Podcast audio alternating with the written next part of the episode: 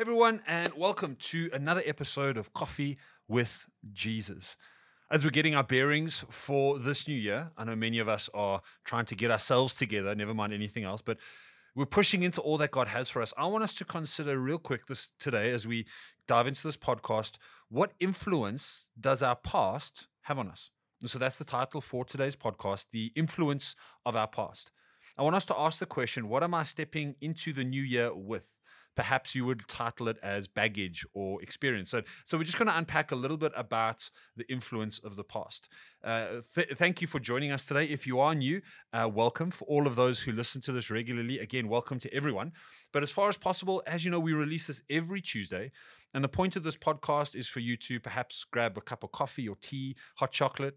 Uh, perhaps you're on your way to work in the car or to drop the kids off, or you're at gym, exercising, wherever you're doing, wherever you are. The whole point is just that we've come together around scripture and we just talk about some things, anything that may help us to become more like Jesus, or to help us love him perhaps a bit more, or to help us love others a bit more. So, uh, if you haven't yet, please subscribe to this podcast on whichever platform you are on so you can get notifications every time we release a new one. And let's dive into today's session.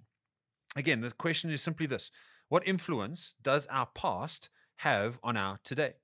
How are we living out of the context of our past? In order to unpack this, I want to leverage a passage of scripture where we see a hero of our faith, Moses, respond to a situation and uh, in his response, we see how much the past was still affecting his thinking. The context of this passage is that two tribes have just come to Moses and requested the land they were already in as their possession. They simply asked, this is all they were asking, that if the good land they had conquered now were if, if they could already occupy that and if that could land could be given to them as their inheritance all they were saying is moses moses this land we're in now is good please can we have this land as our inheritance? So they were kind of going, hey, we know the promised land is ahead of us. We know that there's still stuff to do, but if you wouldn't mind, could you already give us our inheritance? And this is how Moses responds. Numbers 32, quite a big passage from verse 6 to 14. But Moses said to the people of Gad and to the people of Reuben, Shall your brothers go to war while you sit here? Why will you discourage the heart of the people of Israel from going over into the land that the Lord has given them? Your fathers did this when I sent them from Kadesh Barnea to see the land. For when they went up to the valley of Eshcol and saw the land, they discouraged the heart of the people of Israel from going into the land that the Lord had given them. And the Lord's anger was kindled on that day. And he swore, saying, Surely none of the men who came up out of Egypt from 20 years old and upwards shall see the land that I swore to give to Abraham, to Isaac, and to Jacob, because they have not wholly followed me. None except Caleb, the son of Jephunneh, the Kenizzite, and Joshua, the son of Nun, for they have wholly followed the Lord. And the Lord's anger was kindled against Israel, and he made them wander in the wilderness 40 years until all the generation that had done evil in the sight of the Lord was gone.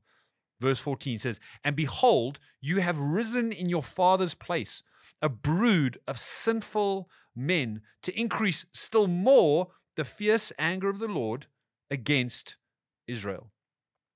And can you hear the pain in Moses' voice? Moses is confronted with a request from two and a half tribes. And he, in order to respond, he reaches back into the pain of his past. And he basically says this You guys always do this. He's confronted with a single request and explodes with all the pent up frustration that has been building up for years of leading a rebellious people. He brings his entire history with these people into a single conversation. We all been in these conversations, right? We've all been in these situations. Perhaps you were the one who brought up a seemingly innocuous idea you kind of asked a simple question, made a simple statement, and you received an explosion that would make the Pompeii uh, explosion look like a firecracker. We know what it's like to be on the other end of a past filled explosion. Or perhaps you know what it's like to be the one who explodes. You know what it's like to not be able to take it anymore. And, and, even you will admit perhaps you overreacted, but it just, it all seemed to come out at once. And, and once it started, it felt like you didn't have any control anymore. And, and it only stopped once you got rid of all your pent up frustration. And then perhaps you were exhausted. And perhaps even you would say, I don't know why, but it just happened. Either way, we know what it's like to be in the past, in the presence of the past. Today, I simply want to reflect on this idea and ask a few questions to help us understand how close we are to exploding and to understand others when they explode on you. And so I think we can all identify with Moses. We can all identify with perhaps the people who came and just asked, Moses, can we? And so here are a couple of questions to help you maybe search your own soul. Number one, what from your past is still difficult for you to speak about today?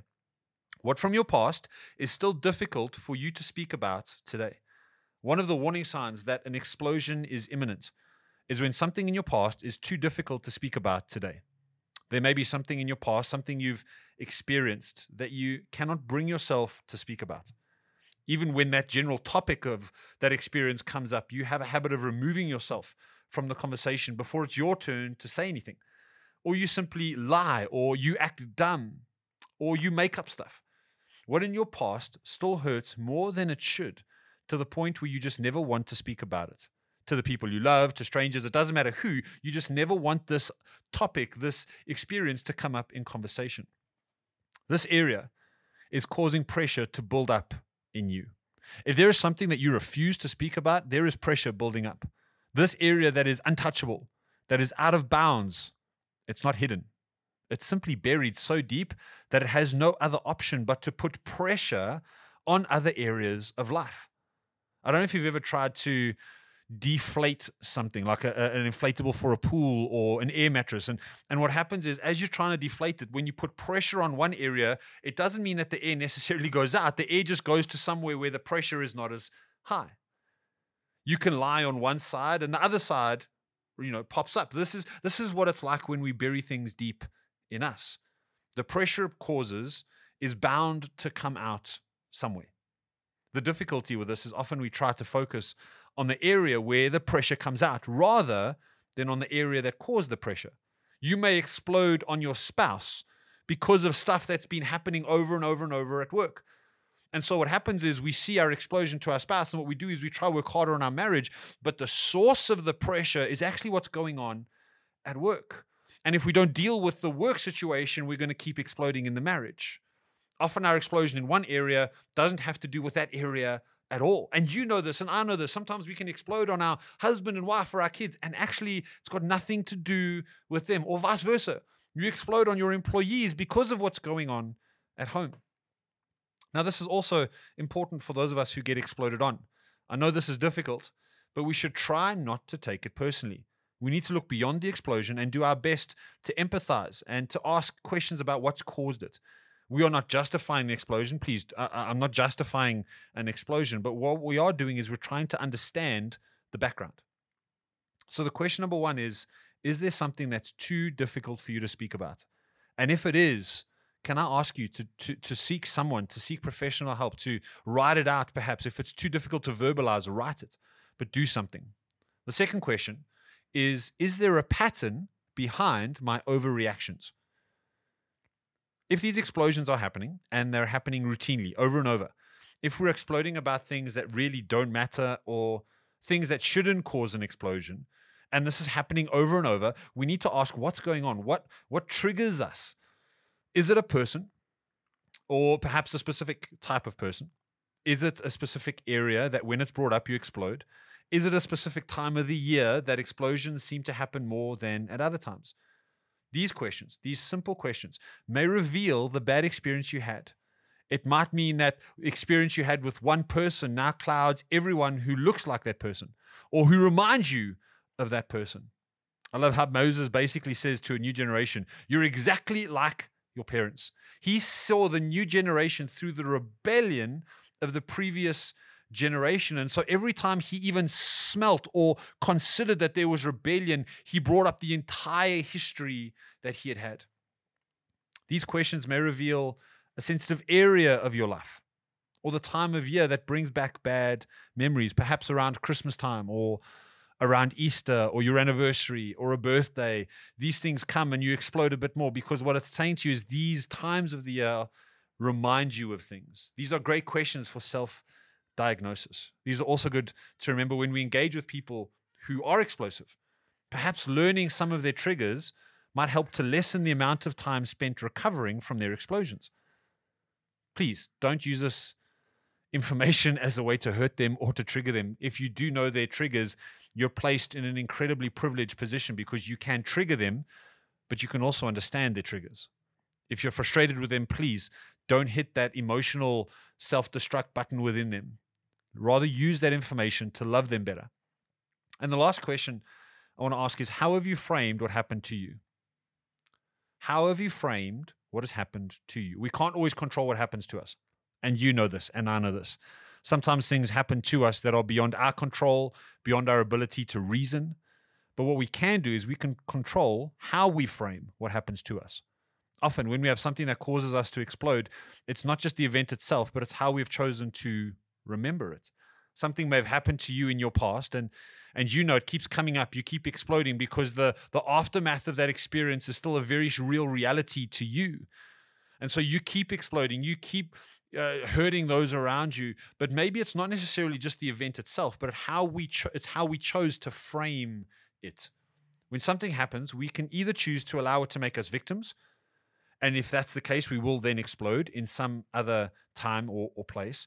If we choose to focus on what we have lost or what's been taken from us, we again will have a tendency to explode. However, if we choose to see God's faithfulness and his sovereignty, if we choose to see what God has done in and through us, despite the setback or through the experiences that have happened to us, then instead of those things becoming reasons for us to explode, they then become fuel for our praise. Where are we like Moses in this passage? Where have we allowed the past to cause pressure inside of us, to cause explosions on those around us? Where have we allowed what happened to us to make us victims or to make us vulnerable? What is what is off limits? Where is there a cycle? And how have you framed your past? I want to encourage you, if you know that as you reflect on the year that's just passed, that there have been way too many explosions that have come out of you, perhaps it's time to do some of that hard soul work that God calls us to in discipleship. Perhaps we have to reflect on what's happened to us and, and what's happened around us. And we need to ask a very important question God, help me with my past. I think one of the best prayers that you can pray for your family, one of the best prayers you can pray for your career, one of the best prayers you can pray for the calling of God on your life is simply this God, help me deal with my past. Your past is not meant to define you, it's meant to inspire you. Your past is not meant to confine you, it's meant to be a launching pad for you to soar into your future, even when your past is negative. And so today, can I encourage you? Do not let the influence of your past rob you of the potential of your future.